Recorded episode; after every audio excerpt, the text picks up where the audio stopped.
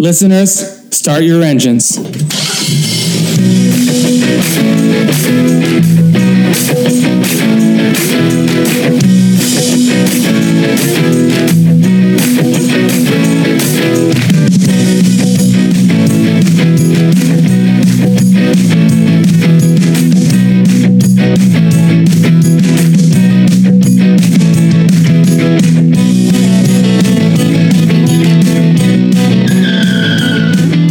Franchise Detours, episode 63. Rob here.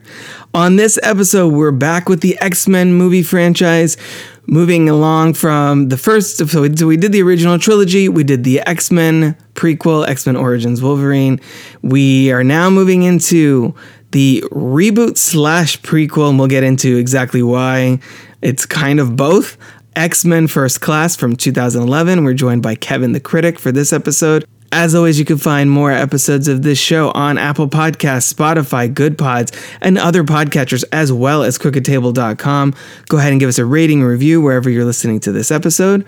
For now, let's listen to a little bit of the trailer and then jump into our conversation about 2011's X Men First Class. Name's Xavier. Charles Xavier. How do you do? Cheers. So much more to you than you know. Not just pain and anger. There's good in you too. And when you can harness all that, you'll possess a power no one can match. Not even me. Tomorrow, mankind will know that mutants exist. You ready for this? Let's find out.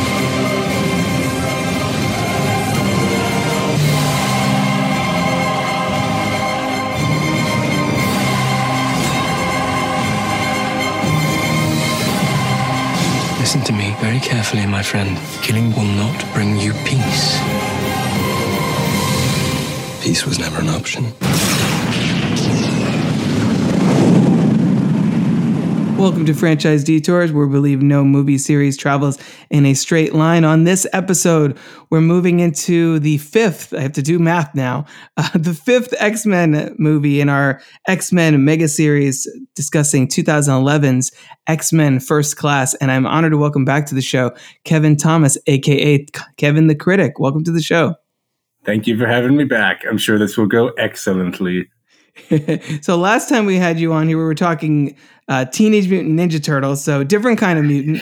I uh, Yep, I didn't I a- necessarily plan to have so many mutant franchises because I, I've forgotten that the Planet of the Apes movies had a whole mutant subsection Oh, in those boy. films. So we went from Ninja Turtles mutants uh, to Planet of the Apes mutants to the mutants of the Marvel uh, Marvel Oh, Comics world. Man, So- I yeah, I and the thing is like I didn't know that the Apes movies had mutants in them. Yeah. So like I so I I had originally planned to like blurb about all of them.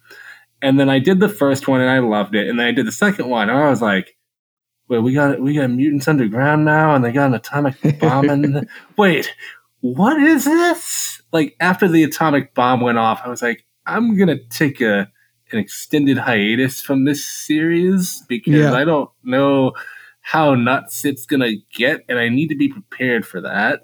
hmm I still nuts. haven't go- I still haven't gone back to it since then. I I swear I will. Just I need to be in the right mood for, for whatever insanity it, it has cooked up after that.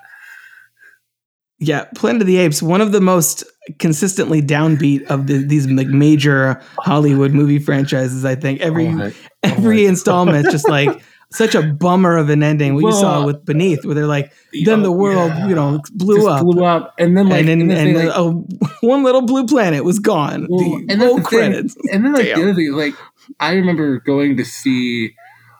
I went to go see Rise and Dawn in theaters, Yeah, and and I remember like Rise was one of my favorite movies of 2011, and then I would go to see Dawn three years later, and I come out of it going like, man, that was so depressing, man. Like, what Mhm. are we?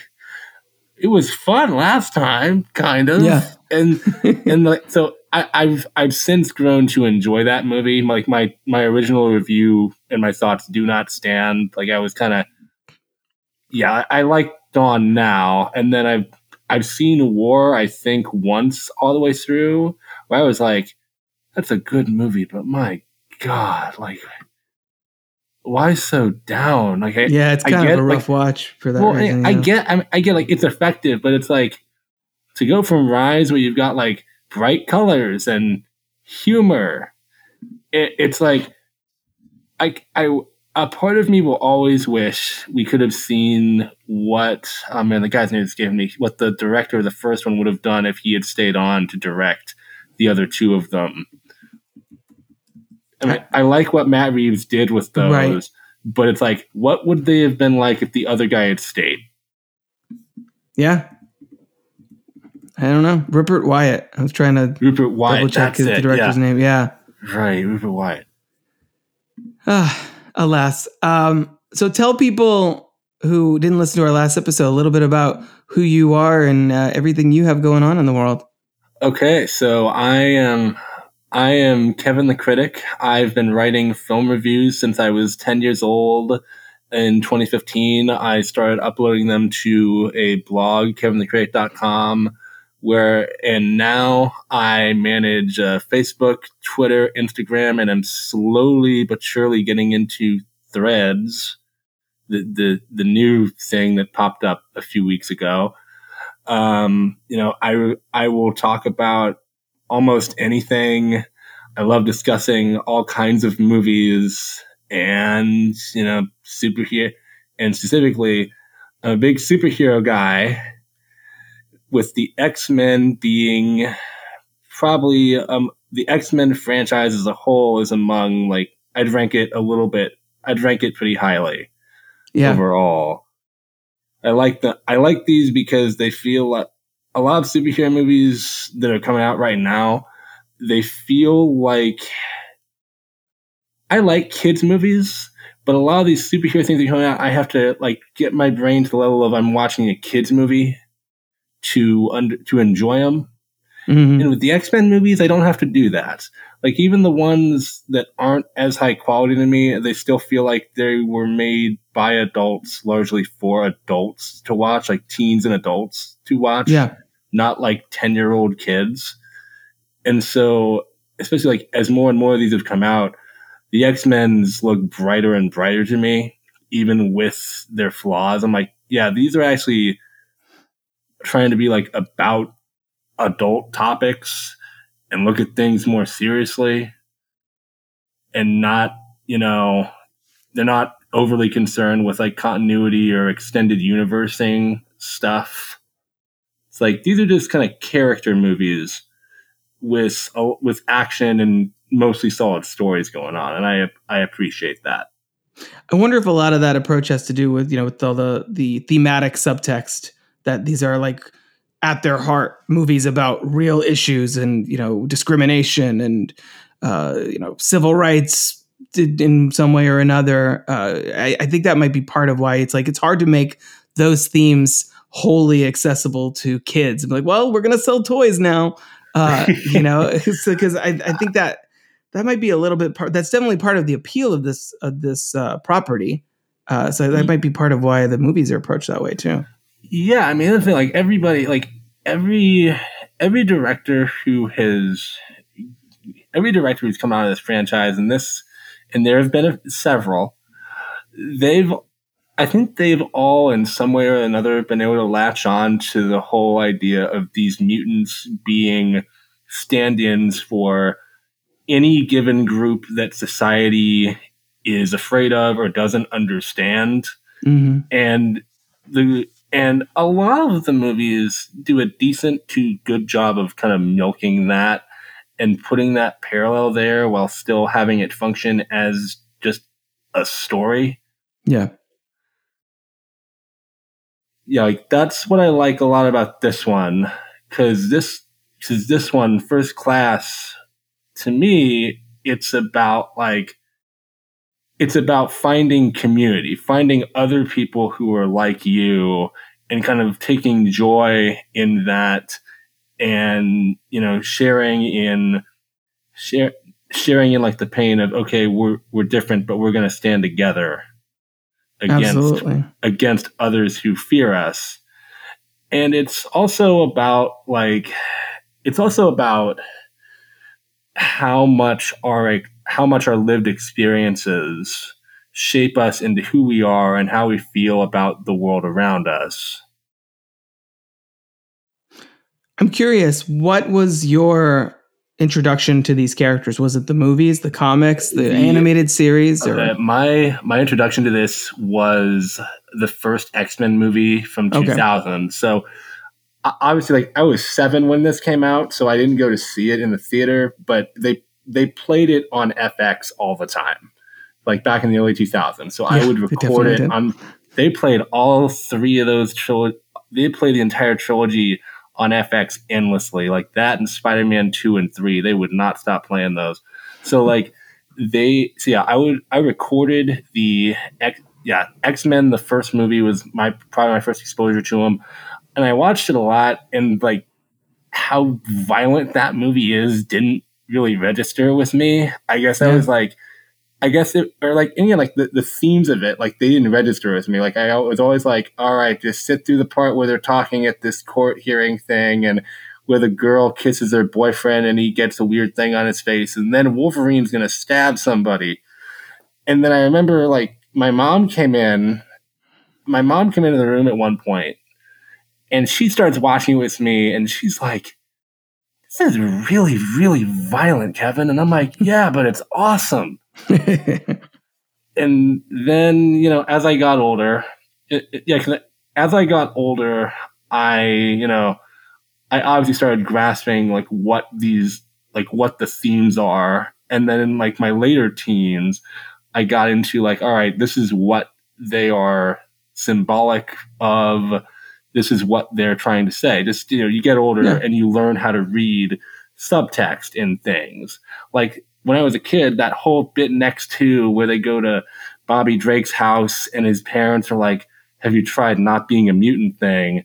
I was Yeah. like, as a kid, you're like, Oh, so they mean, have you tried not being like a mutant? And if you're an adult, you're like, Okay, well, that means something else. right. And or it can mean something else if you choose to read it like that. And I think that the, I think that those first two movies, especially, and even the third one to an extent, they all everybody said this, but like the the X Men movies of the early two thousands were kind of specifically tailored to be about the LGBT community, like in terms of the subtext of them Right. to the and like everybody says that, but like I think it's especially with the third one where you're like we've developed a cure for mutants, and just how loaded that is. Absolutely. It's like and yeah, like and to be to be clear, like why these resonate with me is like I am on the autism spectrum, and so that that's depending on the severity of it, like it can be you know like different people are affected very differently by Right. it. And so the X Men movies, as I've gotten older, I've viewed, I've cho- and like autistic people are not like oppressed or hated, but they are misunderstood by some of the public. Mhm. And the the way that these things are written sometimes and just the way the dialogue is between them that this like to me the mutants stand in for like people on the autism spectrum and just like trying to find a place here and like finding community with each other and just trying to make the world understand like no we're very very similar to you we're just a little bit different Yeah. Yeah, no, that's that's a good point. Um, I think what else is the other thing you mentioned about how the first one came out in 2000. Th- this franchise is uniquely positioned because it runs like 20 years essentially from uh, literally from the first one to New Mutants and and New beyond. mutants Yeah, Yeah. basically, yeah, basically 20 years, like solid. Uh, so Yep. it goes from three years after Batman and Robin, pre Nolan and everything through the MCU Oh, and God. the emergence of the DCU and the whole, like you said, the advent of the shared universe, Yeah. uh, reboots, and like so it it it contains multitudes. All of that is you can see kind of evolving. you can see it like marked in the movie. I think like you talking about X Men Origins Wolverine, like it, you can see watching that. Oh, you're where it that it's the first one to come out post Iron Man, Yeah, where they're like, "Hey, we're teasing other stuff coming. well, they're all connected." Professor and- X and, shows like, the- It's like, yeah, and, and, oh yeah, we're we're gonna try and put in all these like really cheesy, you know, these little cheesy comic-y jokes.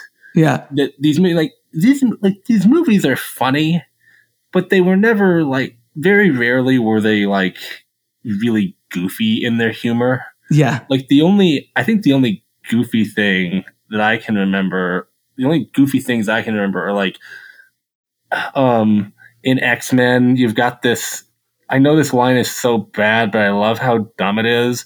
Like what happens to a toad struck by Yeah. lightning thing. I love how stupid that line is. It's like I'm happy this is here to just be so dumb. And then the other thing is like X Men 3 has the iconic line, I'm the juggernaut. It's like, yes, this is a series, this is a film about very serious issues. Now enjoy the large football player bushing through walls, chasing Elliot Page as she tries to save a child, yeah. or as he tries to save a child. Sorry. right, right, yeah, yeah. Um, no, I know, I know, it's crazy. Uh, so because like you have that original trilogy, then you had Wolverine trying to be trying to be the spin-off thing. So I don't know how much of the, how much of the history of this movie are you aware of? Because Um, I yeah, I am I am familiar with I am familiar with it to a degree. Yeah. Like, so I know that like after X Men Origins Wolverine comes out and just kind of is they they this was a they originally planned to make an X Men Origins Magneto movie right, following exactly. that, and they had somebody like write a script treatment for it or something. And then they decided to can that and then transfer elements of that script into this one, which is which I'm guessing like all of the Magneto stuff in the beginning of it. I'm guessing that's where most of the origins material was. Yeah, it's pretty easy to see once you know that this was kind of a, a- this kind of evolved from X Men Origins Magneto. That that's the case because it opens basically with Oh my Magneto. God, the same it ends with Magneto. It's Well, like his arc kind of that we're following throughout. Uh, yeah, it- it's funny. Like James McAvoy is the first build lead in here, but I'm like, this is kind of Magneto's story, and all about 100% getting. is. This is Magneto's story, and it's all about like, it's it's all about getting us to really understand his side of it because by this point, I think by this point in the series, as good as Ian McKellen's performance was in all three films, you get to movie number three, and because of the way it's written, I think that he starts, the character starts to become a bit more exaggerated to a point Yeah. where you can't take him as seriously anymore. And this one was about kind of like, okay, yes, we have this like homicidal guy, but let's actually get into why does he feel this way? How did he get to this point? And by the end of it, we're going to have you rooting for him in a sadistic kind of way. No, the, the fact that this oh the opening of this film is restages the whole concentration camp is genius. Like when I went to see this in theaters the first time, oh, I was yeah. like, oh, they're bringing that back. That's Oh yeah, awesome. like oh yeah, so I remember. Oh yeah, I remember when I went to go see this too. Because again, I've seen the original X Men so many times by this point, yeah. and I'm sitting there going, "Oh my god, they opened it the same way. That's so cool! Wow!" And then you know, I really like how they how they expand on that. Like you know, we see we see him being not tortured, but like just manipulated by evil Kevin Bacon, who's just like, when you need a villain, just call Kevin Bacon to come Yeah, in. Yeah, he he got you. Yeah, he's got Like, you covered. like, apparently, so they wanted Colin Firth for this originally, and then they went with Kevin Bacon instead because he was more intimidating. one of the best decisions of the movie. Yeah, you can see too that that makes sense because Matthew Vaughn after this did Kingsman with Colin Mhm. Firth. So he clearly really wanted to work with Colin Firth on some Yeah. kind of comic book property, and uh, he got his wish eventually. And okay, so like in the early scenes, especially, I was trying to imagine like how would Colin Firth have played this, and then I was like, wait, I've seen Colin Firth play a villain in Mary Poppins Returns. I don't think I want to see him playing this character. No, I think Sebastian Shaw needs that sort of kind Well- of scumminess that, that Kevin Bacon can bring Well, to it. That and the other and the other Firth thing about and, and the other thing about Kevin Bacon is like he like he's playing a Nazi here. yeah, and I think Kevin Bacon, for the for the good of the role, Kevin Bacon is a white, blonde-haired, blue-eyed man yeah, who can be a total scumbag. And so when you look at him and how he delivers every line in here, it's like, oh yeah, no, he disappears into it instantly. Like he's perfectly suited for this character. yeah. The way that that uh, that he shifts in the the opening scene when he kills Erik's mother. And then he Mhm. rages out and destroys everything, and he goes from just like dead seriousness to like s- such uh such glee. I thought, yeah, it's- yeah, it's- that's he's great in this. it's it's also the it, it makes sense that this movie would open the way it does because it's really the first X-Men movie that that directly entrenches itself in actual history where we have the Cuban Missile Crisis and JFK and all that other stuff going on in, in the third act. So I think it's it's interesting that they use the that that uh, World War II flashback to sort of set things up, but it also muddies the water. I think in some ways because I don't know about you, but when this came out and I did research on this, it, it seems like Matthew Vaughn's talking about it like like it's a reboot. Like he's like, oh, you know, yeah, my I main saw- rule was to just start a whole new X Men Yeah, franchise. And I, I saw that. I was looking up some stuff about this earlier this week, and I saw that too. Where I was like, okay, so he's thinking. I think it was something like we're not like we're going to ignore certain plot points of X Men Three here to just do our own thing and hopefully spin this off into its own new series, and that it it kind of picks and chooses hundred percent. things. It definitely picks and chooses things from the preceding films. Like, I think you can see, I think you can see little moments where James McAvoy and Michael Fassbender are channeling Patrick Stewart and Ian McKellen a little bit in how they play these guys while still making them their own distinct characters. Like these are not these are not the men that we know from the original movies. They are in their infancy. yeah. Yeah, that's. I mean, uh, it's. I think what happened was it was intended as a as a soft reboot, keeping Yeah, you know. Hugh Jackman, Rebecca Romijn has a cameo in this. I, lo- I Obviously, love that. I, I do too. That Um, was like- I- Oh, that's gonna be the easiest money she's ever earned. Just just lie in up. Just to show up, lie in this bed for five seconds. she has like one line of dialogue. Uh, yeah, I think that I think it's dubbed over by Jennifer Lawrence. Even it might like be. Yeah, I'm pretty sure it is because I listened to it. I was like, wait, she doesn't sound like that. That sounds like Jennifer Lawrence dubbing over her. And like, if I'm wrong, then sorry, but I, I thought it was a dub. It could be. It could be. Um, and then uh, you know some of the iconography from the previous movies, the chess, the cerebro is designed and and and uh, sort of visualized the same. But I, I, it's it's funny because what happened, and this is what really created the like solidified the great X Men timeline paradox of these movies is that the first three are pretty straightforward, like an original trilogy. X Men Yeah. Origins kind of Uh. tries to fit within that at least a little bit, where he loses his memory with the Yeah. the bullshit that is the adamantium bullet, which I Oh, hate God, so that- much. I just that. Yeah, even It's just that- lazy. That's just so like, wait, you had this the whole time when he's in our lab and you didn't think to use it then? right um but then this one like you were saying earlier like it's it does it makes no effort to link up to those because it wasn't supposed to link up to those No. it was just I mean- doing its own thing and starting you know in the 60s when the comics started And Um, I and I love I love it for doing its own thing. Like so, this like you've had at this point you've had like so putting X Men Origins aside, you've had two movies directed by Bryan Singer, one directed by Brett Ratner, who's like, and they've done they've done a decent job like keeping up the things. Matthew Vaughn comes in on this, who has his own distinct approach to comic book things, where it's like Definitely. that's what I like about him. It's like I you know, like this is like post Kick Ass, I think. So Yeah, he's right a after. name. So he's a name in this genre now.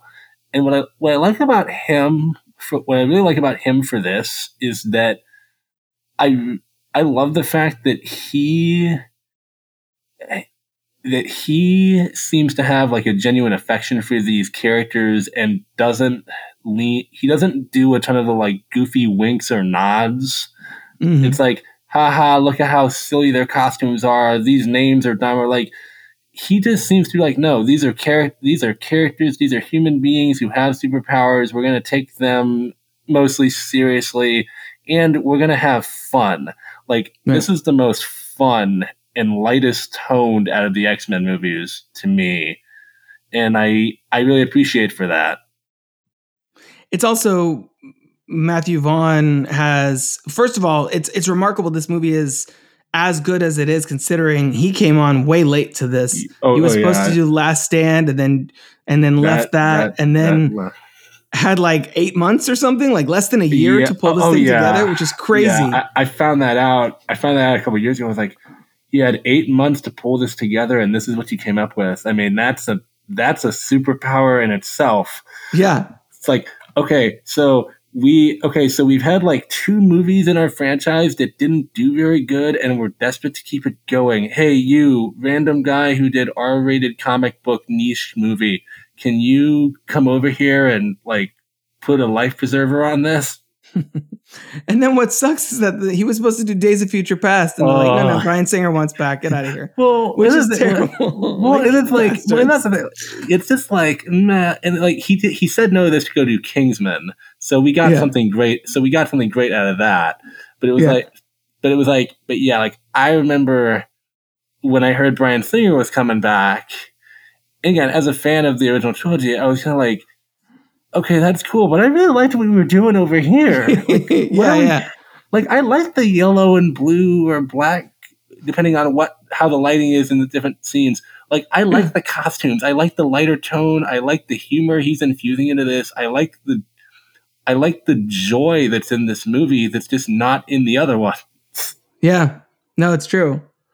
And then it did so well and was so well received that then they were like, okay, we're back to Bryan Singer and we're looping it back around to everybody else, to the other movies. Well, Which, you know, I, I enjoy that movie, but it's just, it's weird because this film, like you were saying, sets such a different path. It's it's essentially Matthew Vaughn doing an X Men movie. He's also got like a political thriller kind of happening there. Oh, yeah. It's also There's a- kind of a James Bond movie in a lot of the sensibility Sort of. and I mean- style. Yeah. yeah, like it's it's got like a yeah, it's like it's definitely a political it's definitely got like a political thriller aspect going on here and it's and again, I I like the way that he approaches I like the way that he approaches making this into a like again just a, a story of these people finding each other and Yeah. learning that they're not alone.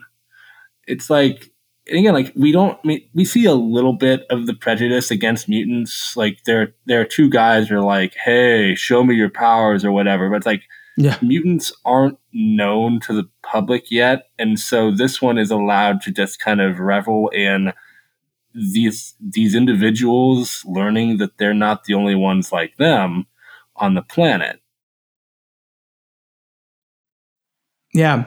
And it and it recontextualizes the the dynamics between those characters. So it's there's the mutant and proud thing, like you were saying, which is Oh, sort of yeah, them owning their their identity. Yeah, yeah. Uh, and there's a line that one of them says it's I think it's Magneto to Mystique or something where it's like you want society to accept you, but you can't even Yeah, accept yourself. I, I thought or, that, or maybe that's I- Mystique to yeah, I no, forget no, how no, no, no, no, no. Ma- Ma- Magneto says that to her because she's like, yeah, okay, she's practicing like lifting something up on her bed, that's and right. she looks like herself. she looks like Jennifer Lawrence, and then he's like, you need to accept yourself, and then she turns blue, and it's like, okay, so yeah. By the way, I think Mystique really got buffed up in this. Like, mm-hmm. if you look at like, and the other thing about this is, as much as they say, as much as they said, we're not looking at plot points in X three when making this.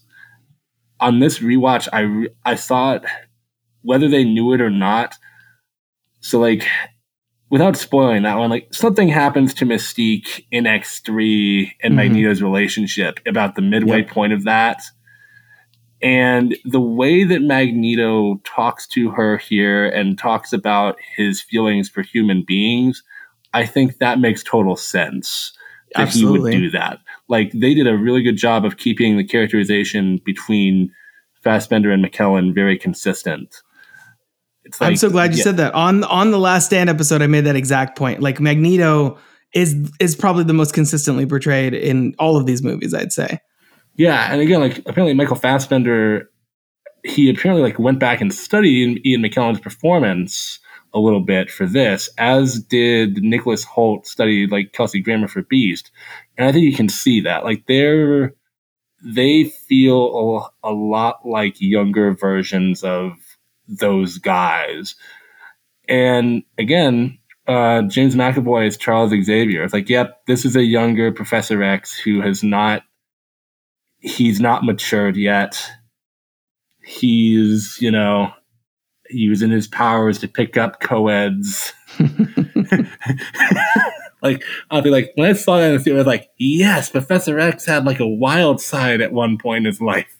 That's so again, it was just like it was a fun side to see to him of like he starts here and then he grows. Like I think with a prequel, that's what you want to with the prequel for me, like that's what I want to see. Where it's like, look, show me how a character went from one extreme to the other.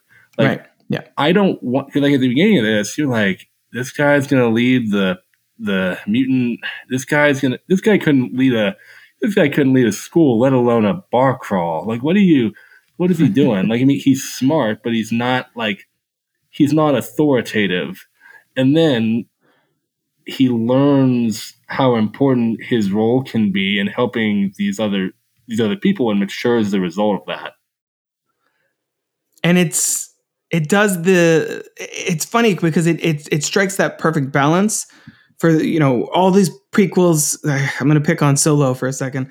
Solo it feels like it's a Wikipedia page come to life yeah. where it's like how he got his name, how he got his gun, how he met Chewie, how he got the ship, blah blah blah. And we like, yeah, we yeah, get it. You're just explaining that. everything about. And this movie does a, a lot of those things, like how but Professor it, X, you know, lost his ability to walk. He becomes a yeah. professor. They build Cerebro, blah, blah, like you know, the the the Hellfire Club is essentially a, the the proto Brotherhood of Mutants, all of yeah. that. But it's balanced because it's focusing more on the characters than all the like the, the trappings the, that came to define them. Basically. Yeah, like yeah, like all of the like for a summer blockbuster movie, this is remarkably focused on characters having conversations about their ideologies with each other, yeah. characters talking about like where do we fit in, how do we fit in here, like I'm hell bent on no, we need to learn how to live,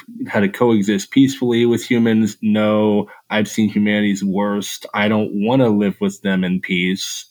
It's like there's a lot of talking and establishing of motivations here throughout, which makes the action scenes better because we understand where everybody stands and why right. they stand there. Exactly. And if we didn't have it's it's recognizes that the foundation for this entire franchise is that relationship with Xavier and uh, and Magneto.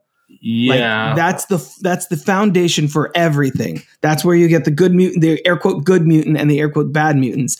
And th- this movie does is position and this this franchise, this the prequels, I guess, this one and the next couple, is it positions Mag- uh, Mystique as sort of the the fulcrum on that on that pendulum that is uh, you know Charles Xavier and Erik Lehnsherr. And I think that's yeah. a really interesting way to put those characters into a, a, context that we'd never seen them before. Well, yeah, and then like again, like on Mystique here, like if you look at if somebody told you we're gonna do an origin movie where Mystique and Charles Xavier were really close, like almost like family, you'd be like, why? And you only have the original movies, like why would you do that? Right. And then the way the way they do it here, it's like, oh well, he was the first mutant that she found like her. Again, like I love the way it opens where like they find each other. There's that Mhm. moment of wonder of like, I'm not the only one right. and then they're really they're really close. And then a few minutes late after that, Mystique says something. I can't remember what the line is. It's something like you know only the. It's like you know you have an invisible mutation. I can't I can't hide mine. You know, so we so we get that she is. She's not comfortable in her own skin really at all, and Mhm. she's jealous of the fact that Charles can pass as like a regular guy. And so when Magneto comes in, or Erik at this point comes in and starts telling her, like, no, you can be all of yourself, it makes sense why she starts to fall under his sway a little bit. Right.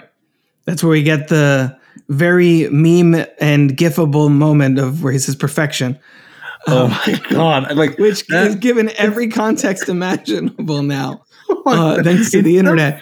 it's so funny like 'cause the thing is, like I, I i posted that i was watching this and i was looking at like what gifts to use and the gifts on this movie on the It's internet all that most- one. it's like well no it's not like, like it's just random ones Yeah. it's like why is that a gif moment but yeah like the, the perfection thing that that's one of the moments where the movie is kind of doing like that cutesy um Yeah. name. It's like you should be Magneto. Or, or no, that's that's not it. No, it's sorry. He says he says exceptional dryly after that. But it's like Yeah, yeah, yeah. yeah, the, the, the perfection moment is like yeah, I've seen that meme so many times. It's I know. funny whenever I see see it in the context now. Um, but yeah, I think. But again, I think that as you said, like the foundation of this is their relationship, and I think the reason why it again why it works really well is because we see how different their upbringings are. Like you know, Charles Xavier grew up in a really nice house in a presumably good neighborhood, and nobody gave him any trouble about his powers. And Erik grew up in a concentration camp where he was forced to weaponize his anger and pain to learn how to use it. Like anger Yeah. is all that he knows.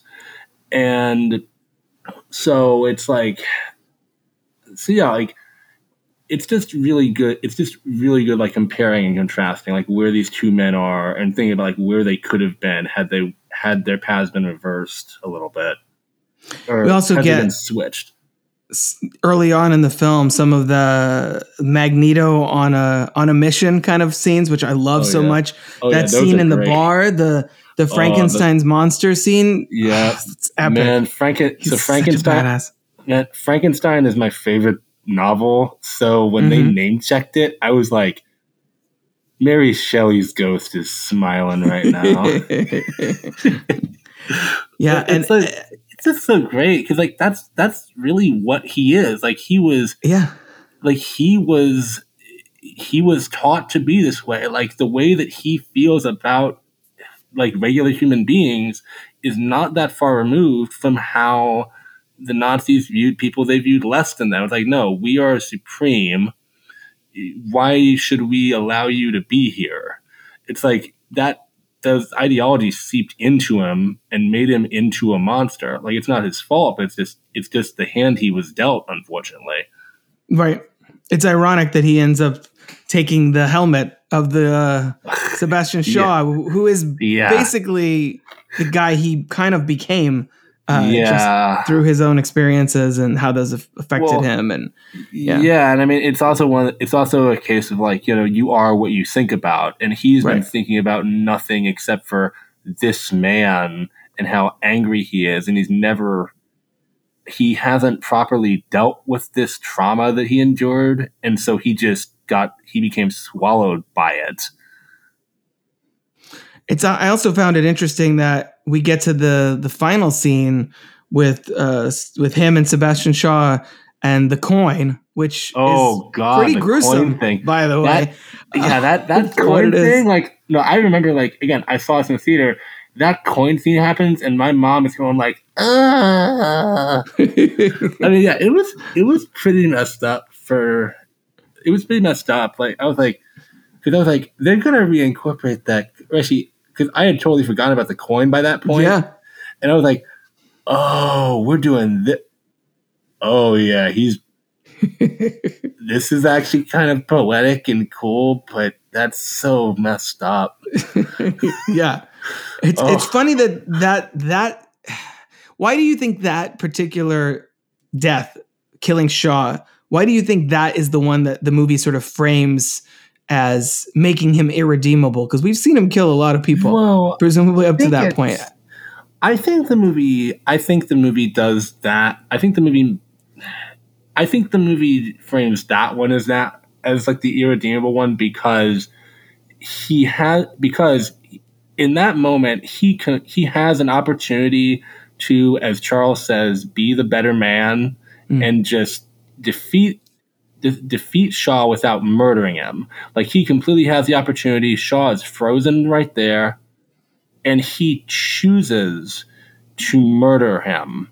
He chooses to put the coin through his head, and then you know that's it. It's like you have now become the very thing you desired to stop. Yeah, And then he gives a little mini speech outside, which I found to be, again, I don't agree with this guy's message or what he wants to do, but I get exactly where he's coming from. it's a pretty compelling argument in the moment, especially. Well, yeah, because like everybody, yeah, and especially like everyone there is confused about like everyone there is confused about okay, if we save the world, what are they going to think of us? They're still going to hate us. They're going to accept us. What? Like it's Mhm. completely new ground for everyone. They don't know what the future holds. And so when Erik makes that speech about like we are like the more evolved person, specifically for Mystique, it makes sense because she's wanted to feel like she belonged somewhere, and Erik promises her that, and it, and it's like it's kind of a heartbreaking thing because you know why she feels that way, but it's still like, Yeah. ugh, so tragic. All of this could have been avoided if they had if they had just had more conversations and Charles had tried to reach him more. I mean, it's just yeah. I the other angle of this. I think it's a really good tragedy Yeah, as well as like a political thriller and an action movie and a like fun summer blockbuster. Oh, and by the way, this is actually a fun movie to watch.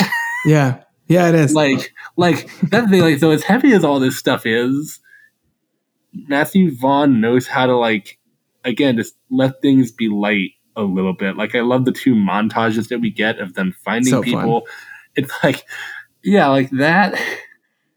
Yeah, like I like all of the uh, all of the original X Men that they recruit early on. They're a fun group. Uh, some of them get used better than others Definitely. like so every so like i have to say one of the one of the things this movie does where i'm kind of like why did you do that is you introduce a character that where his ability is to adapt to anything and 10 minutes later you you have him unable to adapt to something Right. Yeah. it's like, wait exactly. a minute. W- w- wait, wait a minute.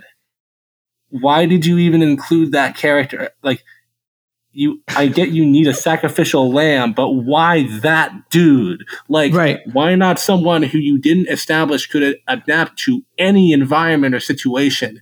That just, it just feels like a bit of a rush job on that character. Like, maybe that was part of the eight week thing. Like, I, I think I read Yeah. somewhere too that like Vaughn had wanted to do more with Emma Frost's character in some way, but he didn't have time. Like I don't know what that was, like what he intended to do with her, but she doesn't. She doesn't She's do just kind of she's just kind of here. Like Yeah. January Jones spends the majority of this movie walking around in whatever white clothing the costume designer can find for her. It's like Pretty I was like- much. I was like, wait, do you have anything that's not like Snow White? Like seriously, your wardrobe is the most like consistent thing in this entire movie.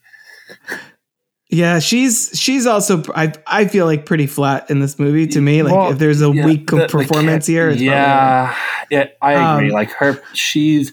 I would say she's underwritten, and January Yes, Jones doesn't help. do- she doesn't do much. Like uh, even like back when Mad Men was on when this was coming out, like in the early years of that, I I remember thinking like, man, January like you have so many good actors and actresses on the show, and then January Jones is like, she's fine, but doesn't stand out that much. Right. And this doesn't really, this doesn't give her a lot to do, but she doesn't help. Like, I think if you had a better actress in this, it could have been a, a more memorable character. But I forget she's in this movie every time I watch. I'm like, oh yeah, she's a That's- part of this. and then you realize why you forgot. Like, oh yeah, she's Yeah, very yeah, I get forgettable. it. Like, I, I, Um, like her, the only line that I remember from her is like when she says like a war implies both sides have an equal chance of winning. That's a really Right. good line. It It's is. like that's her only great line in the movie. um, and then the other thing is, I feel like I feel like Rose Byrne is underutilized in here Absolutely. too. yeah, like she's as Moira MacTaggert, she's essentially it's really the beginning of the movie almost like it, it's jumping around between characters and plot points. But it, Mhm. when she's introduced, it almost feels like the movie could have been from her perspective. Like, okay, we're gonna see the X Men form through her eyes and her relationship with Charles, and then after after Oliver Platt comes in as like the government guy who's on their side, she's just kind of there to be like, okay, Charles, let, let's go, let's go here yeah, let's go yeah. there. Like she, like I know, I was noticing like there are there are like several scenes in the not so like there are a few scenes in this movie where she's just standing in the crowd while other people talk, Right. and like you could write this character out of this scene and almost nothing about it would shift. it's sort of typical of this franchise though too that almost all of them and this is obviously as we've been saying one of the better ones almost all of them struggle to do to give to balance the ensemble you know and they're in the right way i feel like there's a bunch of characters in the hellfire club and in the the this early version of the x-men that i feel like we barely know uh like you mentioned darwin which obviously Oh, people have pointed Edi, out like one, Edi how the- Gathegi is Edi Gathegi is really good for the time he's Yeah. on.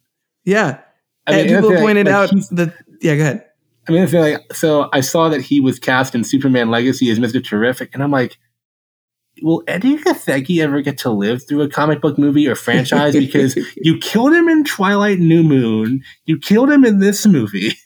yeah Like, if I'm him, I gotta be thinking they're just gonna hire me to kill me. Yeah. Yeah, pretty much. Um, I think I guess Zoe Kravitz is probably the closest Oh, one yeah, of Zoe- these Oh, supporting didn't- players that gets a you know an arc, I guess. Well, and that's the thing. Like, I know, yeah. So when Zoe Kravitz comes in, I was like, oh my god, future Catwoman. yeah, I know, I know, me too. It was so like, fun. yeah, I was like, hey, um, yeah, I think Zoe Kravitz is good. Zoe Kravitz is good in here too. I mean, I think they're all good. Like even uh, Caleb Landry Jones, who plays Banshee in here. yeah, For whatever reason, I have not been a big fan of him in other movies I've seen him in. I, I don't know if it's the scripts or if it's him, but in here, Mhm. I think he's really good. Like he, I think he's really good. And then again, like the little bit that Kravitz is given, she's a stripper who's been who's used to people looking at her weirdly, right. but not for her powers. And so Right. she's like, look, I'd rather just be accepted for my powers than have people ogle me because of them. Again, it's another kind of it's another kind of sad thing that is again really rushed. Like she's in four scenes, I think. I don't I don't know, but like she's not in it much. No. And the thing that's also just kind of a bummer of all these characters that then you get to the next one and they're pretty much all dead. All dead. you know, I like I, I, Except I, for Havoc. Havoc hangs out for a bit. Havoc, Havoc, and by the way, like, oh my god, like, yeah, I remember again. I saw Days of Future Past in the theater, and they get to that bit where it's like they've all died, and I was like, well, that stinks. like, I kind of wanted to see it. It, it, works for a story because like it's the draft going on, but it's just like as a as far as like, ooh, I want to see where these go. It's like that stinks, man. Like, I kind of wanted to see where some of these characters would be Right. after this, and yeah, like Havoc, Havoc sticking around. It's I like Havoc in here. Like he's I like that they don't try to make any cute references to Scott Summers. They just Mhm. kind of let him be his own character Yeah. and do his own thing. Um, it's it's a little bit odd to me that like he keeps on teasing Hank about his feet, where I'm like, you guys, I mean, they, they can tease each other. Like, it's not a problem. I'm, I'm no prude. It's just like, uh, why? Like, what does that, what does that do?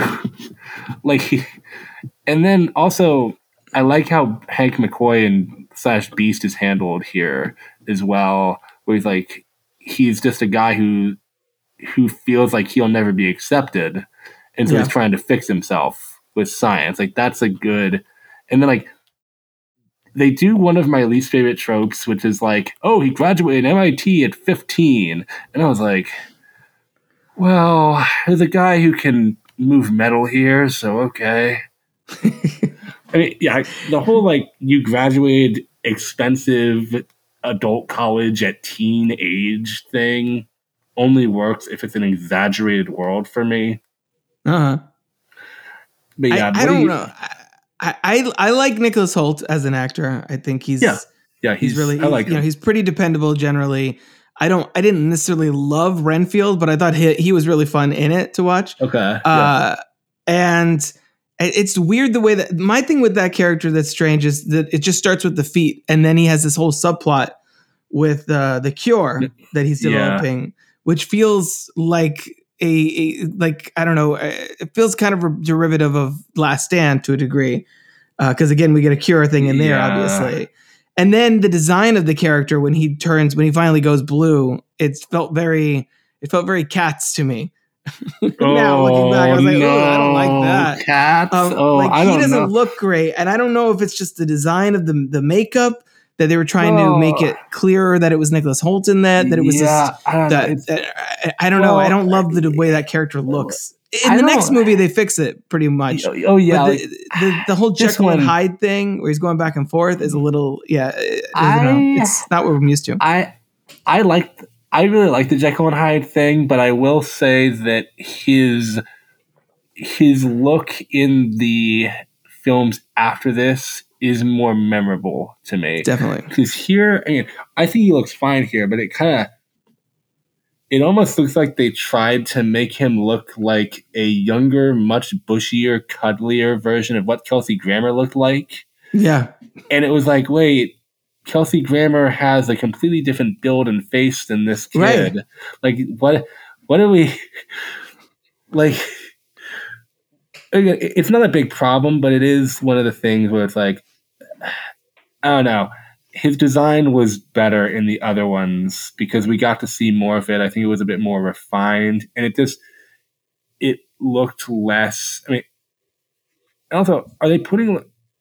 I think his voice in the next ones was better too, Yeah. because like the It's voice also- here, it sounds like here he's like- a modulator. It's like he's like a big he's like a werewolf mixed with Hulk. Like he's kind of Hulk esque in this movie, which is strange. Yeah, that I- transformation scene.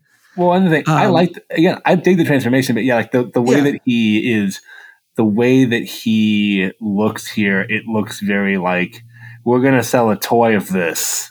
Right. It's like, yeah, kids are gonna love toys of this film where it's mostly people talking about things they don't understand. Gosh. Oh no, it. But yeah, it's just.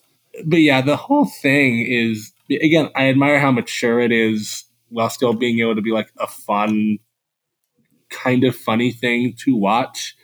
Mhm. where you're like, all right, this is this is like the light and optimistic X Men film, Yeah. and then like at the again like how they handle Charles Xavier getting losing his legs. I was like, Yeah. that's that's really sad and both of them sell it really well it's like it's magneto's fault that he got that he lost him and that Mhm. weighs on him in this like i don't think they call back to it in the other ones like it at least weighs No. on him in the in the moment here and that's what matters like he realizes in this moment that his like he hurt the one man who he who he really cares about.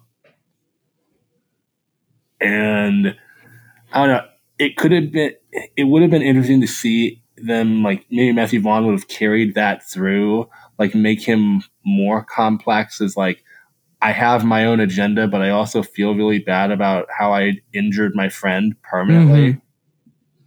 Yeah, it gives Magneto pause, I think, where he's like, like, well, you know, he's he's not infallible, essentially, uh, No. in in his methods and in his uh, maybe even in his philosophy to a degree. Like, it gives him a moment where he's like, wait a minute, and then you know he's he, then he's off. I- Then I he's off, and then, like, then, like, he's I mean, yeah, no, like But- it, but it- for- it's a small moment, but it's a good one. for a movie that shows us the origins of that friendship, like which, like I said, is the the base, you know, the baseline for everything in the X Men franchise. Getting that scene with the two of them, with the um, where he reads his mind and he sees that that memory of him and his mother, Yeah, and was, uh, you know he's tell, tell- telling him that like his unlocking his powers like in the place between rage and and serenity and where he Mhm. turns the satellite dish such, such a beautiful moment. And then to have it being completely subverted at the end with the the she didn't do this erik you did. And, and having that friendship where they were like like it was it was charles's last chance to really kind of turn magneto off of the dark path he had been And he- on and and he it's just too late. And and yeah, it's just again, it's just one of these like.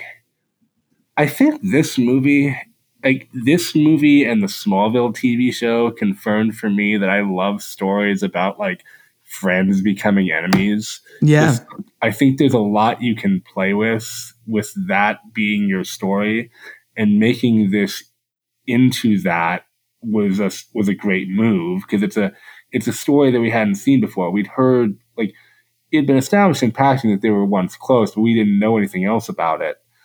And so seeing it play out here was like this is really nice. And also it works as a standalone movie. Like if you've never seen an X Men movie before, you can watch this and still get it. Yeah. Oh yeah. It's a it's Um, a great entry point for sure. yeah like and then and then again in regards to like how it you were saying like it it recontextualized like other things in the franchise i think this does a really good job of recontextualizing like why mystique walks around with her blue skin all the time like why she walks around essentially naked all the time Mhm. it makes i thought this made that it recontextualized that as something kind of beautiful of like this is her way of accepting all of herself Exactly. like I, I remember, like even but even like early on, even like in the early times before this, people would make jokes about like, why do we have this blue naked woman walking around the movie? Like, Right. why? Again, my mom gave pause. She was like, wait, what? What?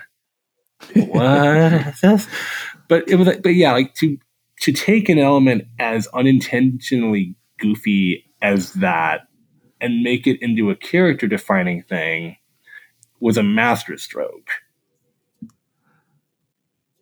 And in- the, even in this movie, both Charles and Hank are good guys.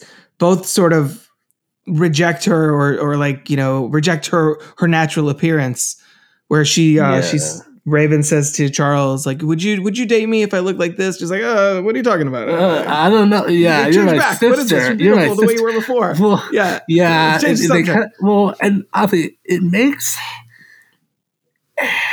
the scene where Hank does it again. yeah, I get why he says that, and it makes sense. It's just, it's so, it's a good scene. Like it needs to be there, but it's like right. you're just that's so awful. Like you'd think you would, and it, in a way, he's sadly probably right, where it's like people, at least like not in at this point in time, people who look like them, who have weird feet or blue skin and who look like that, probably wouldn't be as readily accepted as other mutants because they look different. So he's so as right as he probably is, it's still a major blow to Raven that this guy that she's essentially put everything into is like even he's not even he is kind of even he doesn't want to fully accept who he is and who she is. Like he he views it as a curse, not something Yeah. that they can that they should own. and even, even viewing these movies all as as one consistent timeline even though they're not consistent um let's say at least the characters consistently um in last stand there's that moment where beast gets goes enters the room where the little boy leech is in there Yeah. and his hand starts to go human and he's like rolls a Oh. tear because he's like thank you you know even then he even as an adult decades later if we're if we're putting these all on the same track he- he still he's hasn't still- accepted it really he's Well- still part of him is like i wish i could get rid of Yeah. this yeah and again like yeah like he's yeah and th- again it's a nice thing and it's a nice beat to keep and then i think i think in the other ones he's mostly accepted it to an extent like i, I don't Right. remember where his arc goes in the other ones but at least for, for this one i thought it was a good i thought it was a good starting point for him like if you're Mhm. if this is a new franchise, then this is a good arc for him to potentially have of like learning to accept himself. Like some people are going to learn to accept themselves now, others will later.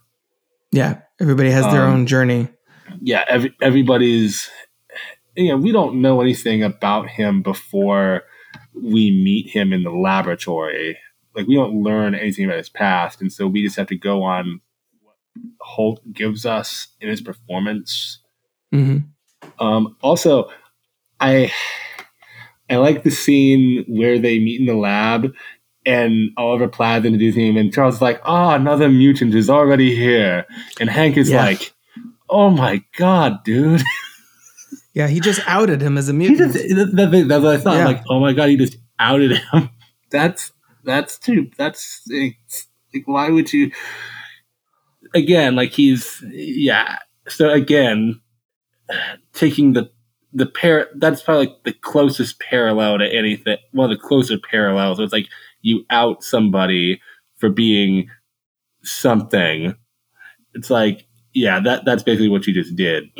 yeah exactly Uh, but yeah, it's and then like, um, I'm trying to remember.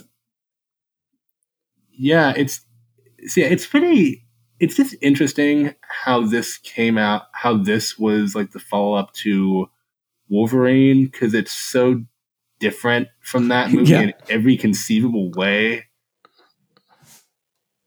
Like something beautiful came out of that, like that course correction to get it back in good favor with like general audiences and the people who had stuck around through the rest of them. Yeah, part of me kind of almost wishes we had gotten more of those X Men Origins films because I like the idea of doing standalone stories on these do on on these too, characters. But it's also part of the magic of an X Men movie is the ensemble and having that those characters play off of each other. So even in Yeah.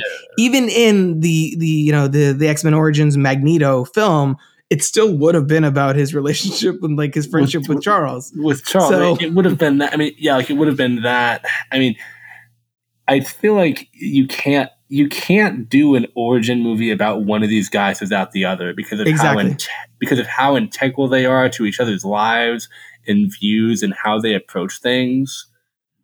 I mean, and that's the other thing. Like, as much as we talk about like Erik, it's like Charles. Charles and Erik represent the two extremes of this mutant argument, where it's like Charles fully believes that we can coexist with them, and Erik believes it's impossible, to where both of them are kind of wrong Yeah. In like how just how far reaching they think things will go. It's like, no, Charles, like there will always be people who don't accept you.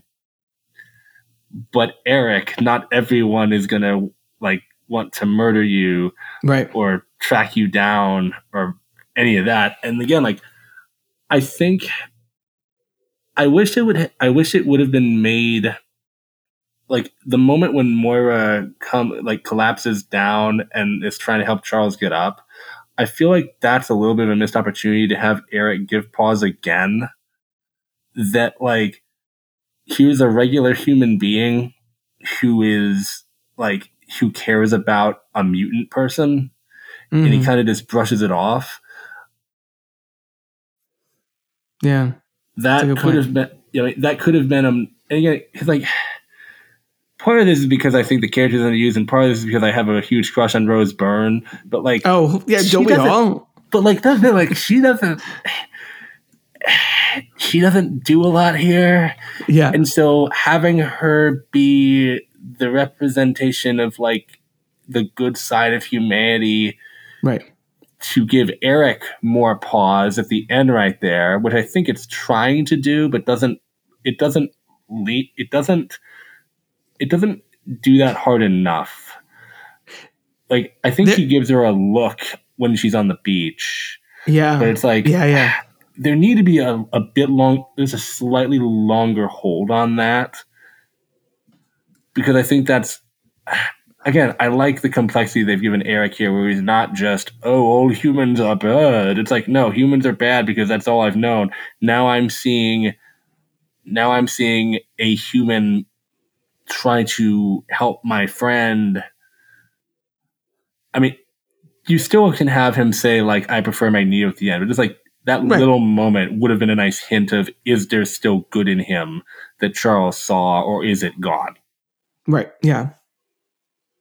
I I think you get instead they kind of give that is there still good in her moment for Mystique when she we get this sort of uh misdirect where she goes you think she's going to Magneto, she goes to Charles and Charles Mhm. is like, you know, go with him. It's what you want kind of thing. well And so we thinking that she's on the villain side and then as the movies go on it gets a lot more complicated from well, there. they, they but turned well they turned her into the mutant jay yeah. Yeah. like i'm sorry like that that's all i could think of when apocalypse came out where i was like man you know jennifer lawrence is the face of revolutions Yeah. She is. she is. Mystique just has a gun instead of a, a bow and arrow. Um, yeah like that, No, and it's also like- it's also the thing with the the Beast. I think that pisses me off now in our, in retrospect is how these movies continually find ways for Jennifer Lawrence, who obviously was a huge star right after this. Yeah. So I get Yeah. it.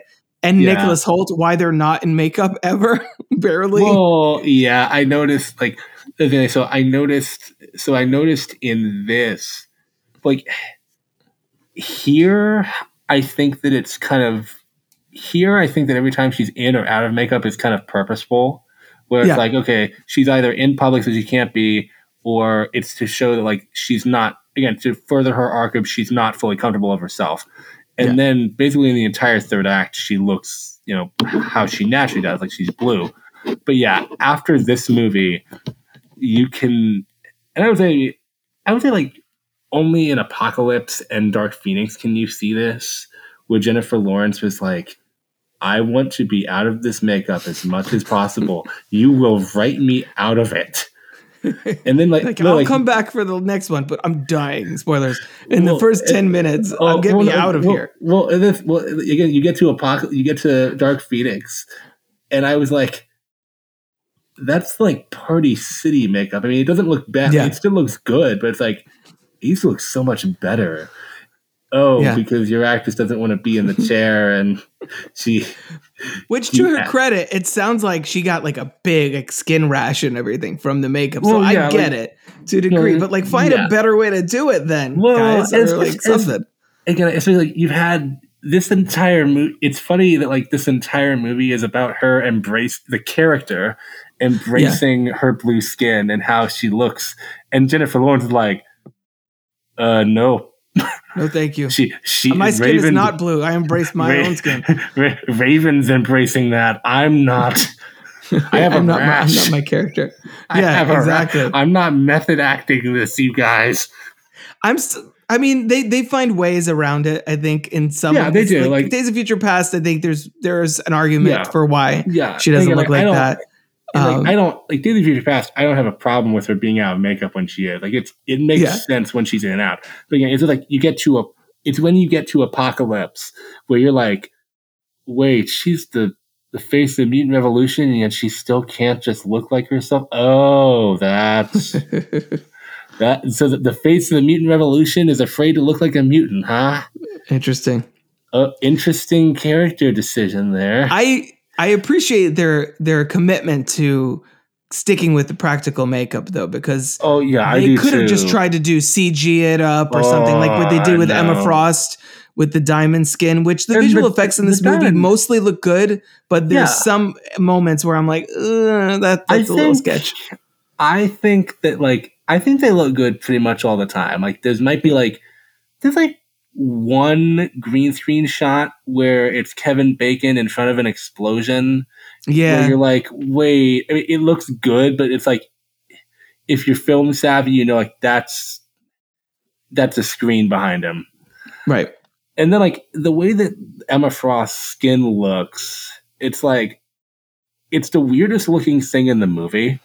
Mm, yeah, like she she looks like the ice queen or something like wait it's funny like the iceman effect in x-men 3 looks it's better pretty than much. this Yeah, it's pretty Like- much. It does. like why didn't you just use that effect and paint it white because I think Did what they not- did is they they they have they have January Jones's like lips and and eyes shine through, and so it has this Yeah. really strange The effect where it, it, it's got a it has a very weird look to i mean it looks fine like it doesn't look like anything else in the movie we don't see anything Right. anyone else who looks like that and then too um yeah i love the practical makeup it just practical makeup always looks better to me. I like, agree. look it looks they're physically in it like i know it's tough for the actors but it it it makes the world feel more real to be to have these actors in it and again like the azazel in his red makeup and teleporting everywhere. Like even he looks good Yeah. close up and from a distance. Like yeah, this movie, if anything, is a testament to like why practical effects are a good thing or can be a good thing.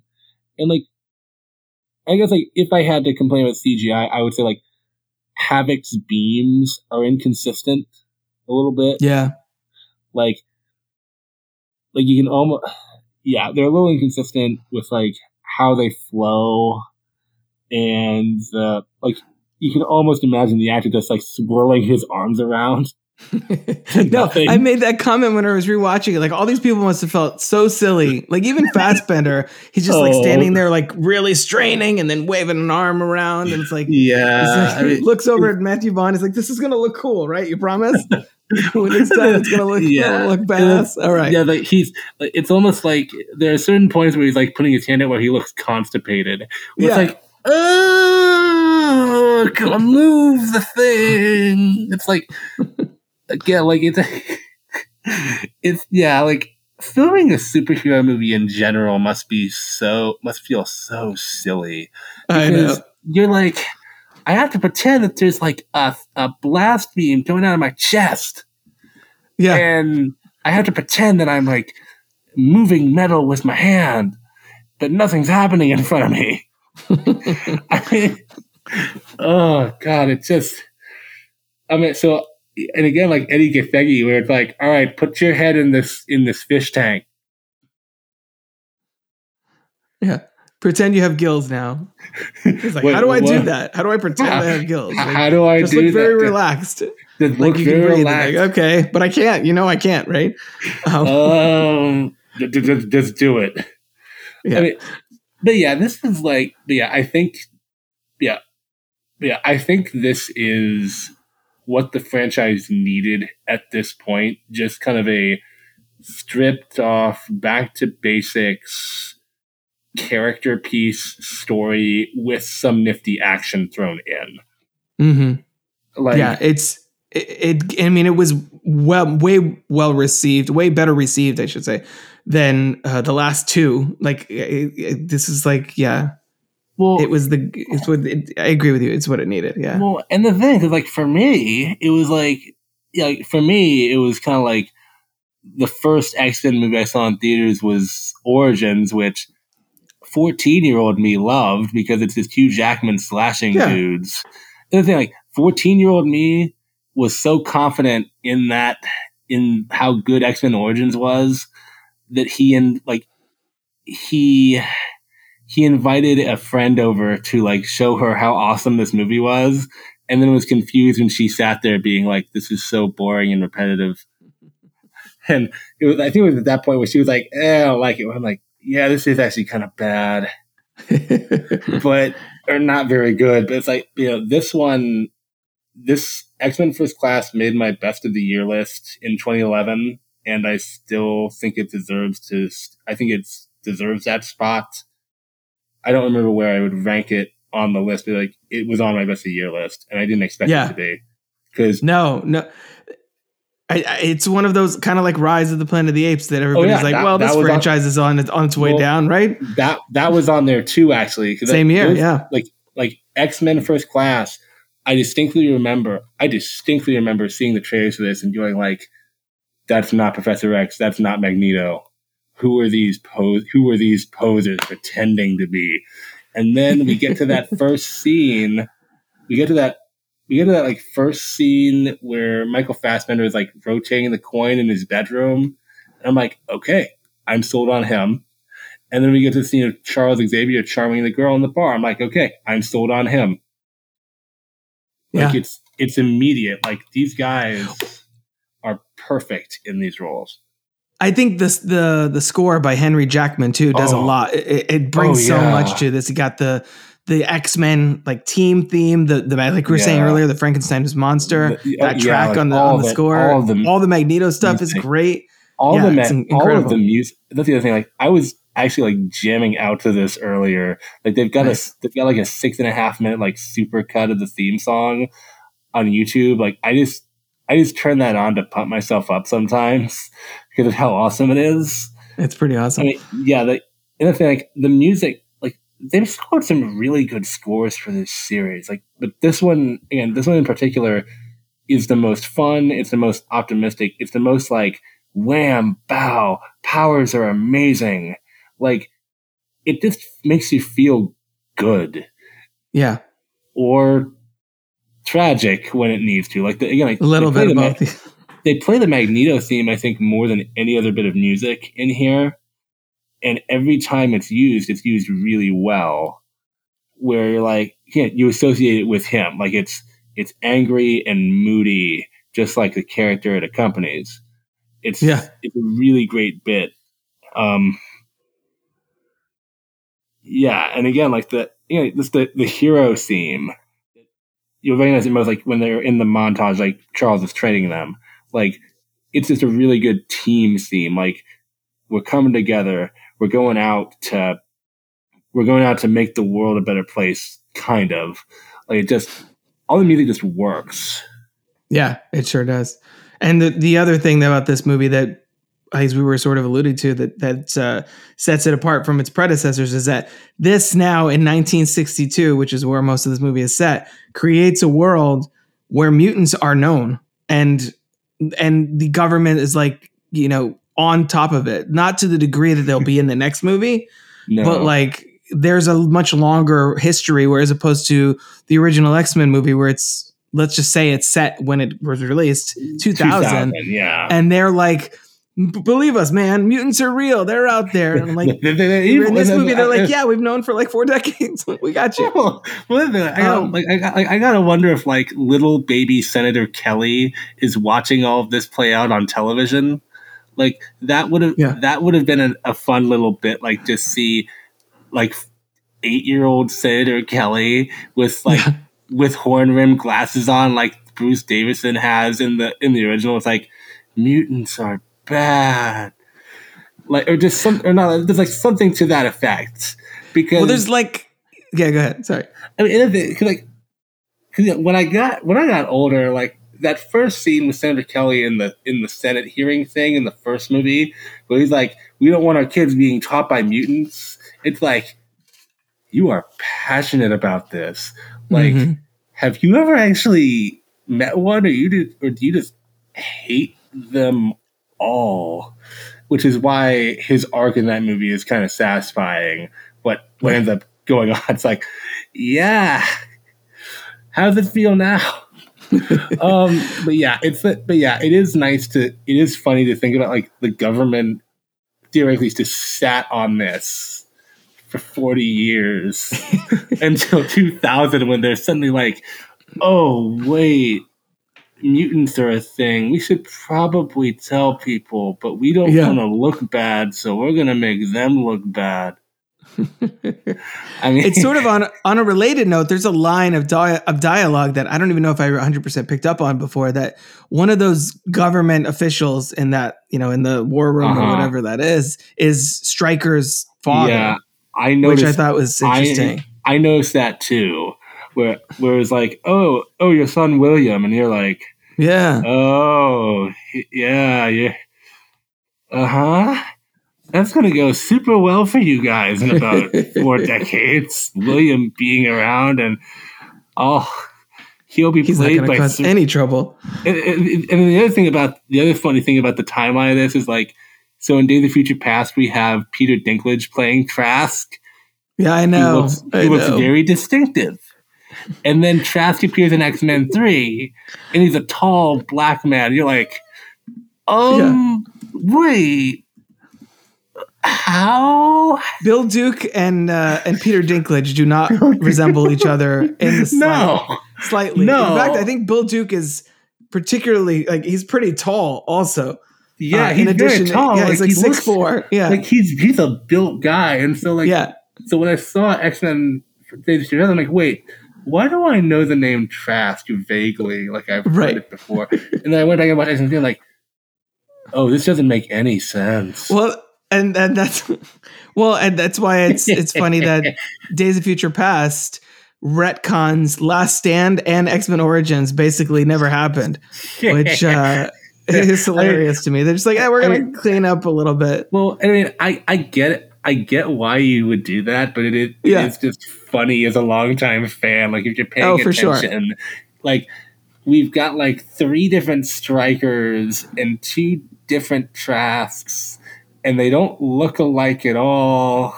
Like the kid who plays William Stryker in the next movie does not look like he could grow up into Brian Cox ever. Not at all. No. Um, and then like I don't know, they just again, as much as I make fun of this, I kind of love it about this franchise that it's not obsessed with making sure all the ducks line up in a Yeah. row. It's just it, it's it kind of I think of this series. I mean, I don't I don't read comic books, but I know a little bit about them. Where you've got you've got like different writers working on these characters at various points in history, and everybody brings something different to them. Like basic things are going to carry over, but other details might not.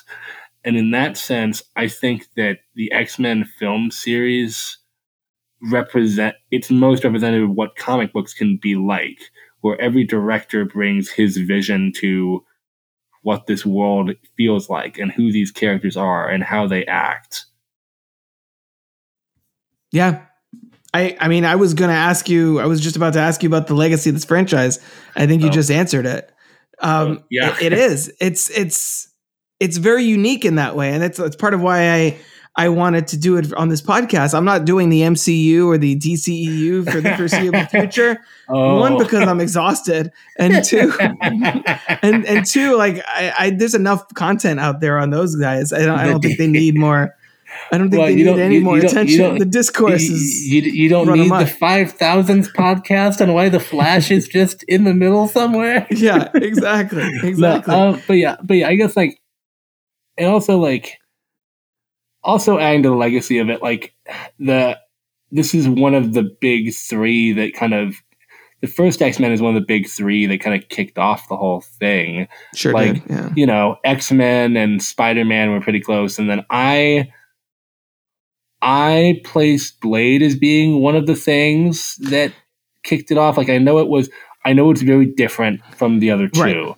Like very, very, very different. I, I watched it recently. I'm like, we would never make this under the Marvel label today. But it's like, or maybe we would. Like there are certain things in Blade that have held up pretty well over time, and others that haven't. But like, I think these three were instrumental in like getting people interested in superheroes outside of the fandom, and X Men in particular. I think kind of was important at every turn. Well, maybe not as much later. Like we get to like Apocalypse and Dark Phoenix, where it's like comic books are everywhere. But at least like in the early goings of it, it's probably like probably the first one through this one. I would say the X Men movies were kind of like the, the secret cream of the crop of like, all right, so these are the comic book movies that are made for older audiences or older fans, not as much younger kids like Spider Man. And nothing wrong with Spider Man. I love them. Right. But like these are more mature than the Spider Man than the Sam Raimi Spider Man movies are. They're mature too, but they're much, much, much campier. Right. Whereas the, these are more like these are more character dramas. Well, Spider Man is like soap opera, comic book action, campy fun with darker elements.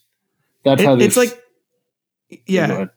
I was gonna say it's like a it, like you were saying it's basically it was kind of a three step process from '98 to 2002. It's like Blade proved that a film based on Marvel comics could be successful because it was I think before that theatrically Howard the Batman. Duck and that's it. Oh. Um, so I- Blade proved that yeah, Marvel could be a, could could play in Hollywood. First of all, Mhm. X Men proved that there those movies could be about something, and then Spider Man made it as, made them accessible to everyone. well, and so now you yeah. kind of have all those avenues open to them. Well, yeah, and I think that, and as far as like, so I know that the X Men are entering the MCU Yeah. sometime in the future. We don't know when at this point, but they're coming. And to be very honest with you, I'm a bit uncertain. I'm not entirely comfortable with the modern MCU playing around with these characters because outside of the Black Panther movies, the MCU does not really play in adult themes all that much. They're Yeah. very like family friend. They're very like family oriented. Like you can take your eight year old to it, you know, kind of films. And there's nothing wrong with that. Yeah, But when you're when you're talking about the X Men, which have a lot of meaning subtextually and on screen before, where it's like, no, these movies were big boys. Like they were actually trying to be about prejudice and oppression and like things that other comic book movies weren't really touching at the time. You have a responsibility to continue that legacy on screen. So what I what I don't want is a bunch of little jokes like you know Wolverine giving the middle claw to somebody, right. or you know what did you expect yellow spandex or like I don't I don't want it to be a bunch of little jokes like that. It's like we've had these movies for almost thirty years. People are on board with comic books now. You don't need to make fun of how ridiculous they are anymore. I think if you just tell a really good story with well realized characters, people will be on board with anything. It's also funny that you bring that up too, because I would say if they're going to take cues from any of the previous X Men movies, this is the one to Yeah, do sort this. of Like look at. Like, do take a lot of your inspiration from this tone, this, Yeah, this you know, tone, this yeah. style of performance, this like maybe even like. The, the coolest thing would be Kevin Feige says, "Hey, Matthew Vaughn, we want to bring Come back. into you. Come we, back." We, we, Yeah. we want you to reboot the X Men again. yeah, kind of. like, like, I mean, be, like, yeah, be like, let be him- like, like, be like the Martin Campbell to James Bond of this franchise. It's Like Exactly. every time, and the thing, again, Matthew Vaughn. Yeah, I think Matthew Vaughn would be a perfect guy to like shepherd in a tone of the X Men for the MCU because again, like him and his writing partner Jane Goldman, they're pretty funny writers. Like they know how to insert humor and character into a story without it overpowering anything. Like again, like Kingsman is a really funny movie that's also about something. Right. Where you're like, okay, this is a fun action movie that has something on its mind. If they if he can do this for the X Men again and be given more than eight months, Exactly. you know, if they like if this is what you do in eight months, I'd love to see what you do in like two years with where you could formulate the story out yourself. Um, but yeah, I think I'd love. I never even considered that. I would love to see him. You know, I would love to see him be the guy to bring this in. If he was doing it, I'd be much more confident. Right. I'm sure there's a lot of cool people that they could bring to that. yeah, or, or you know, Yeah, if. Chloe Zhao, if Chloe Zhao's not busy, she could. I'm gonna I'm gonna be honest. Uh, this, I'm, I'm no bullshit. I thought Yeah. of that, but I was not brave enough to say it because a lot of Well, people then- don't love Eternals, and, and I, I, don't. kind of feel like that's the closest the MCU's come to an Well, X Men movie. and that and that's the thing. Like, I don't adore Eternals. I thought it was above average because it's like, okay, Yeah. there are too many characters here, but at least you're trying to be about interesting things. Yep. It's a really Like, ambitious for the MCU at this it's point. very. it's- like I think it's the most ambitious thing Yeah. they've done because like there's no connections to any other characters. It's all very director driven and weird sci-fi from Yeah. the word go. I mean, I don't know how a Chloe Zhao X Men movie would look, but if, but yeah, I, I would go with Matthew Vaughn because he's done it before and done it Mhm. in a way that most people respond to well. While Eternals was very, it was kind of like people liked it, but it wasn't widely loved. So I don't think Right. they're going to take. I don't think they're going to take that risk again of giving her exactly. another franchise. Like she might come back for Eternals 2, she might not. I'd be surprised if they said, "We liked what you did with the Eternals and how it was received. Please come with, Mhm. please come on to our other weirdo mutant team about ensemble thing. Yeah. Yeah. You can And only looking have at six people. looking at the directors that have worked in this franchise, uh, I don't think any of them would be asked back except for Matthew Vaughn or James Mangold, but he's he's got a James lot of other things going Ja- on. James James Mangold hops around from thing to thing Yeah. so much. Like I, mean, I remember, like I saw Kate and Leopold for the first time about two years ago, and I was just amazed. Like this man is going to direct the man who's talking about savory butter and Logan in 15 years. what? Do, I can't believe I'm seeing this. I mean, it's just. He, I think he just he just jumps from everything. Like he'll do small stuff, big stuff.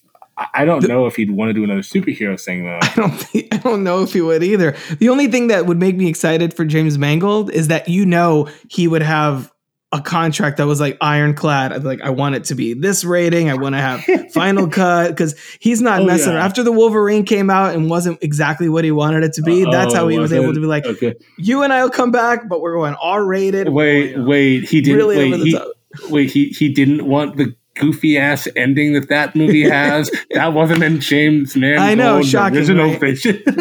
Because I, I was I rewatched the Wolverine about six months ago, and I was like, for two thirds, I'm like, wow, this is actually a pretty solid like character drama and political corporate thriller we've never seen. Oh, and now Wolverine's doing this. Oh Yeah. my god. Okay, that's why this isn't the beloved film that it. Uh, I, I wanted more Yukio after that. like, yeah, me too. Did she just go away? Like, what happened to that actress? Even like, did she just vanish? There's a I have a long list of characters that I'd love to see pop up randomly in Deadpool 3 since it's our last chance to see Oh any of these people God. again. Oh that would be cool if Yukio's just like, "Hey, I'm here too." And we're like, "Hey, Well, all right, cool." Yeah, I mean, I feel like there. It's like it's like every other day. It seems they're announcing X person to be in Deadpool three. So I'm But like, if you're going to throw everything at the at the fan, this is the movie to do it. Like, Like, yeah, right. give us Jennifer Garner as Elektra, whatever. Let's go. I feel like I'm probably the one guy that's excited to see Ben Affleck as Daredevil again. Yeah. like yeah like again that was another one that i grew up on so i have a lot of nostalgia for it but yeah, like no, I, I, Yeah. I, I, I like the the theatrical cut as a guilty pleasure of of sorts. I, I, like the, the uh, director's cut. I think is actually pretty solid. yeah i think yeah i think that i think the direct the director's cut is the one i have it's a i Yeah. think it's a pretty it's a pretty solid movie like i think if the director's cut had gone to theaters we would have gotten a much better daredevil 2 Definitely. like it's a I think it's a good foundation to build upon with maybe another director who's more familiar with like how do we translate this how do we translate this to make it just improve it Yeah. um Yeah. Take what worked, we- build on it.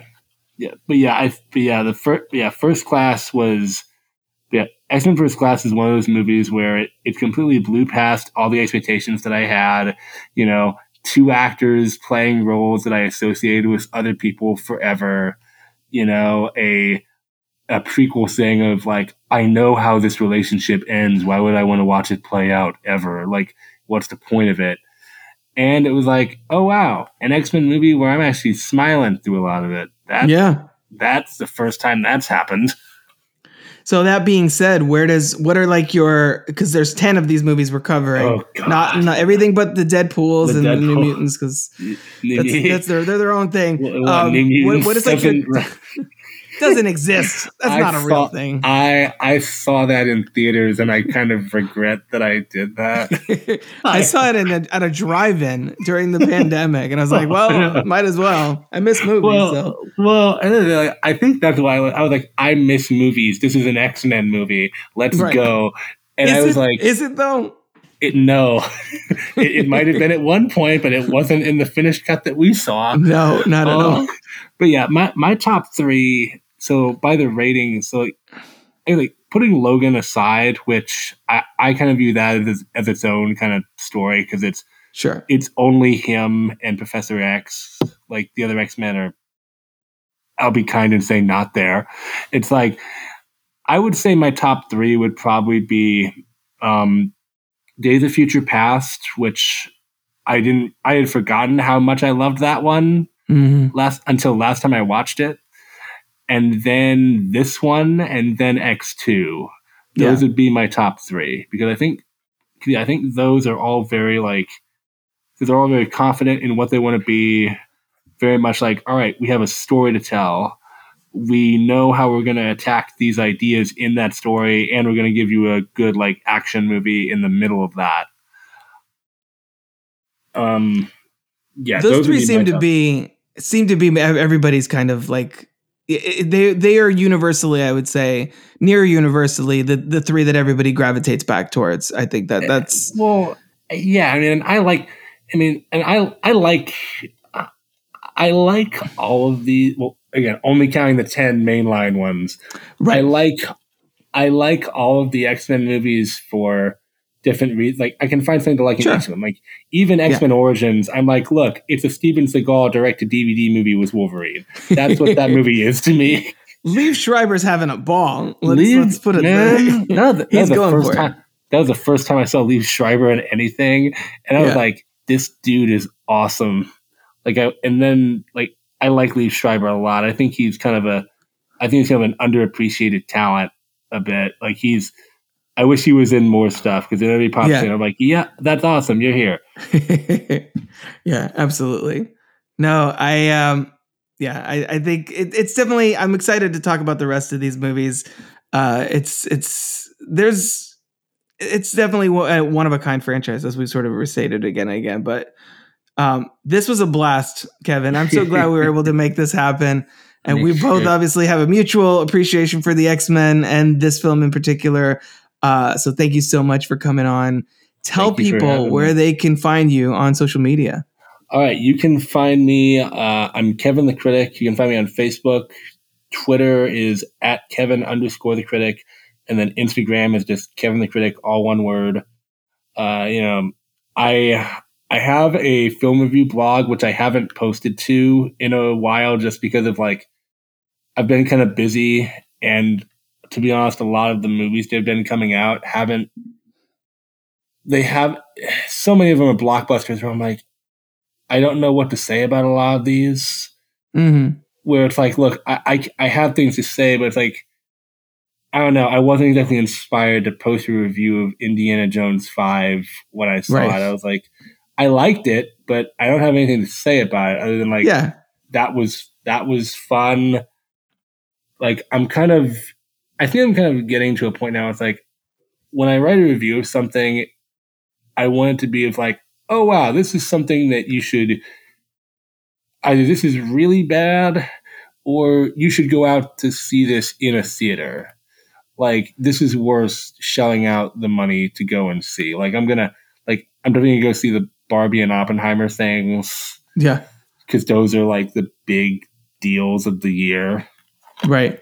But it's like yeah, like I haven't posted so like sorry, this is a long one way to say if you go to my site and you see that book club two, the next chapter from two months ago is the most recent thing, I'm sorry.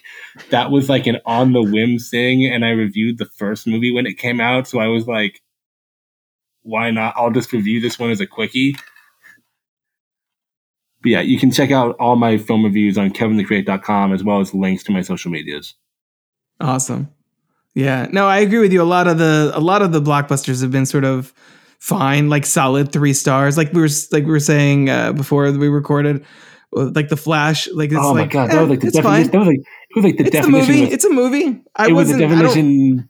It was the definition of a three star movie. Like, Yeah. and Yeah. it's fine. Like there are people saying it was awful. I was like, no, this is this is competent. Like this is not to me. It's not a bad movie. I'm just like, it,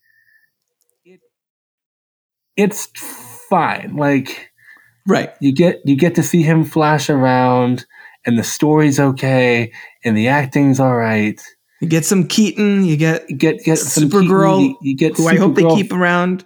Oh god, the uh, the actress wants to stay around. Sasha Calle or Kaye wants Yeah. to stay around. She wants to stay around desperately to Yeah. play it. And I'm like, I hope they let her because I was like, I was like, can I go back in time and make it so that she plays Henry Cavill's Superman in Man of Steel? because I think she could sell that better. Yeah. Like, I would love to. See, I would love to see like a man. I would love to see a Man of Steel kind of movie where she, again, going through the same thing of like, because of how her character was set up, of like, do I save these people or do I not? I feel like there's more meat to chew on with her right. going through that arc because of how they characterized her in that movie. But yeah. if we never get to see her again, I'm happy that we got her for a little bit. Same, same. Well, awesome, my friend. This was great. We'll definitely, uh, we'll definitely get you back on here at some point. Thank you. It's it's always it's, a, it's been a pleasure. Big thanks to Kevin the Critic for coming on to discuss 2011's X Men First Class. A really interesting film that I think a lot of people didn't see coming. Sort of reinvented the franchise at a time where it really needed it after uh, the reception to X Men Origins Wolverine and all that as we got into. So I want to know where do you rank X Men First Class? Is this your favorite X Men movie? As it is for more and more people, I'm discovering. Let me know. You can find me on Twitter at Crooked Table, the same handle on Instagram via email at robert at crookedtable.com.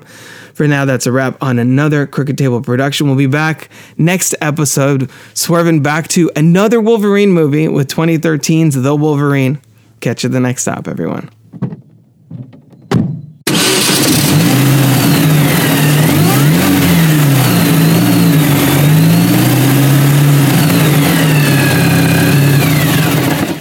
This has been a production of crookedtable.com. All rights reserved. Z-R-O-O-K-E-D.